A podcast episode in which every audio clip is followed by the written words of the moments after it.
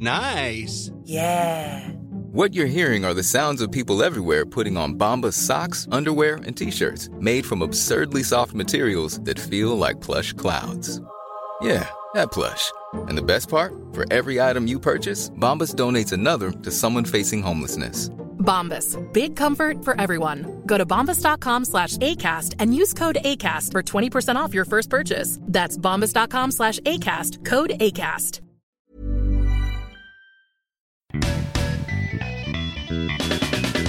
You're listening to the award winning Probably True. Please be aware that this podcast may contain strong language and adult themes. It would be boring otherwise. A mate of mine plays a lot of computer games. He also says he's got a girlfriend, but I've never met her. Anyway, yeah, he plays the games where you play as a soldier running around a map shooting at other soldiers who are all controlled by other people somewhere on the internet, you know. Well, I say controlled by people. When he invited me to play with him, it seemed to just be 12 year olds who'd done nothing but play games since they fell out of someone's womb. I think they live on a diet of Ritalin and Red Bull. I never managed to get more than a few steps before being shot by someone I couldn't see and having to start again. And then, once I'd died, these hyperactive little fucksticks would message me to tell me about all the things my mum had done to them. Which was interesting, because all she talks to me about when I call her is people at work who annoy her and gin tasting experiences she's read about online and wants to try next time she comes to visit. Anyway, so my mate plays these games. He has his adorable little call centre headset on and he's talking in foreign to all the other players on his team. Sometimes he's shouting swear words at them in foreign as well, and that's always fun. Or at least it was, until the other day when he said, Dude, watch out, that guy is a little. And then he said a word. It was not a nice word. In fact, of all the words I know, it's my least favourite. It begins with an F, and it rhymes with maggot. I might have got a little bit angry at that point, actually. But once the red mist in front of my eyes had cleared and I helped him remove the controller I'd so forcibly inserted into him just now, he asked me why I'd got so upset. When I asked him what he meant, he said, He means someone who. Uh, shut up, I can't do accents. Let's say he's Welsh. He means someone who camps in a certain spot and shoots everyone as they come to life is a faggot. Faggots ruin game for everyone. As I explained that it was, you know, a really bad word meaning gay people, he said, I don't think he is gay, dude. He is just being a little faggot.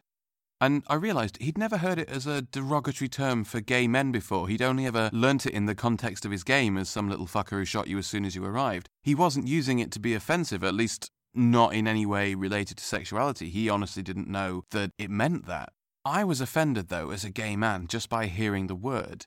So I did my best, Carrie Bradshaw, and I got to thinking. I realised that the offence isn't always in the mouth of the speaker, but it's in the ears of the listener. It's not so much what you're saying, but what I'm hearing that I react to.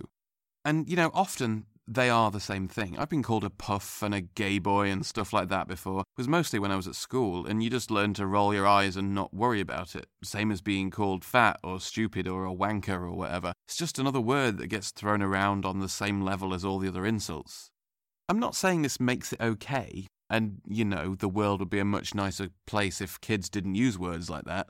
But, you know, it would also be nice if money grew on trees and these overstimulated preteens would stop talking about my mother. I remember hearing a great story from a friend of mine who, just after he'd come out, he went for dinner with his family. He was a little bit anxious because it was the first time he'd seen them since coming out, but happily, everyone was really supportive and super nice in that slightly overcompensating kind of a way. So after dinner, he was stood a little bit anxiously, and his nan said, Rob, love, come sit with me. Like, There's nowhere to sit, nan. I, I can't sit with you. Of course there is, love, she said, pulling out a padded footrest thing. Come sit on the f- floor chair. I do love that story. It's adorable. So it's clear that intention has a lot to do with the use of a possibly offensive word, but it's not the only thing. For example, I know gay guys who use the word faggot intentionally when addressing other gay guys because they're reclaiming it from the offensive connotations. And that doesn't bother me, and it took me a while to work out why that was. I think it's a lot like if a black person calls his also black friends the N word. My understanding, which as a white guy might be entirely wrong in, in that particular case, so let's go back to faggot. my understanding is that there's a, a shared suffering, a shared knowledge of the meaning and the impact of the word. A gay guy calling other gays faggots as a term of endearment is very different to a straight guy walking up to a group of gay guys and saying, Hey, faggots. Imagine a white guy hearing a black guy use the N word and then thinking, I could do that too. And then he uses the N word to the same group of black guys. Whether he intended to offend them or not, it's probably not going to go well. I've heard people, uh, stupid, white, straight people, try the argument, well, I wasn't trying to be offensive. If they can use that word, so can I. Or another one I heard when transgender people started to protest about being called a word that rhymes with granny would say, Don't be silly. I've always used that word and it's never been a problem, and now I'm told it's offensive. Don't be such a snowflake. I don't see why I should stop using it. And for all of this kind of thinking, there's only one real response. I'm going to say it three times for emphasis. It's not about you. It's not about you. And last time, for the people at the back, it's not about you. It's pretty complicated, but it boils down, just like everything else, to rule one don't be a dick.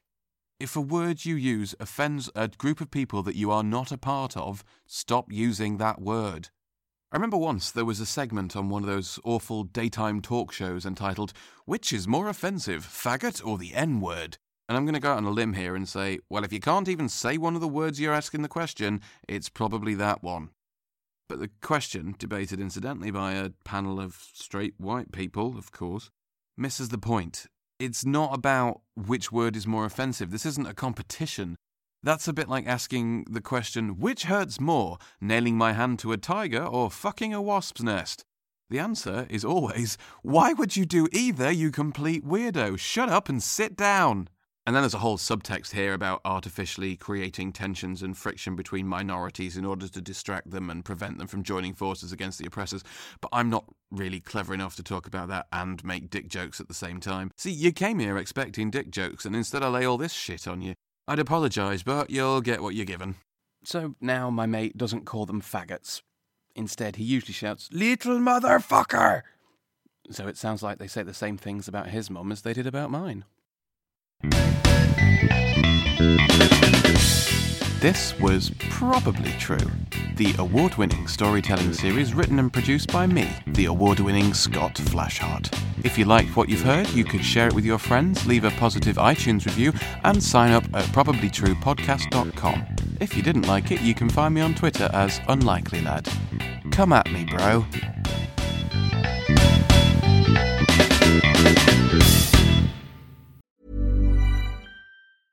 Ever catch yourself eating the same flavorless dinner three days in a row? Dreaming of something better? Well, HelloFresh is your guilt free dream come true, baby. It's me, Keke Palmer. Let's wake up those taste buds with hot, juicy pecan crusted chicken or garlic butter shrimp scampi. Mm. Hello Fresh. Stop dreaming of all the delicious possibilities and dig in at HelloFresh.com. Let's get this dinner party started.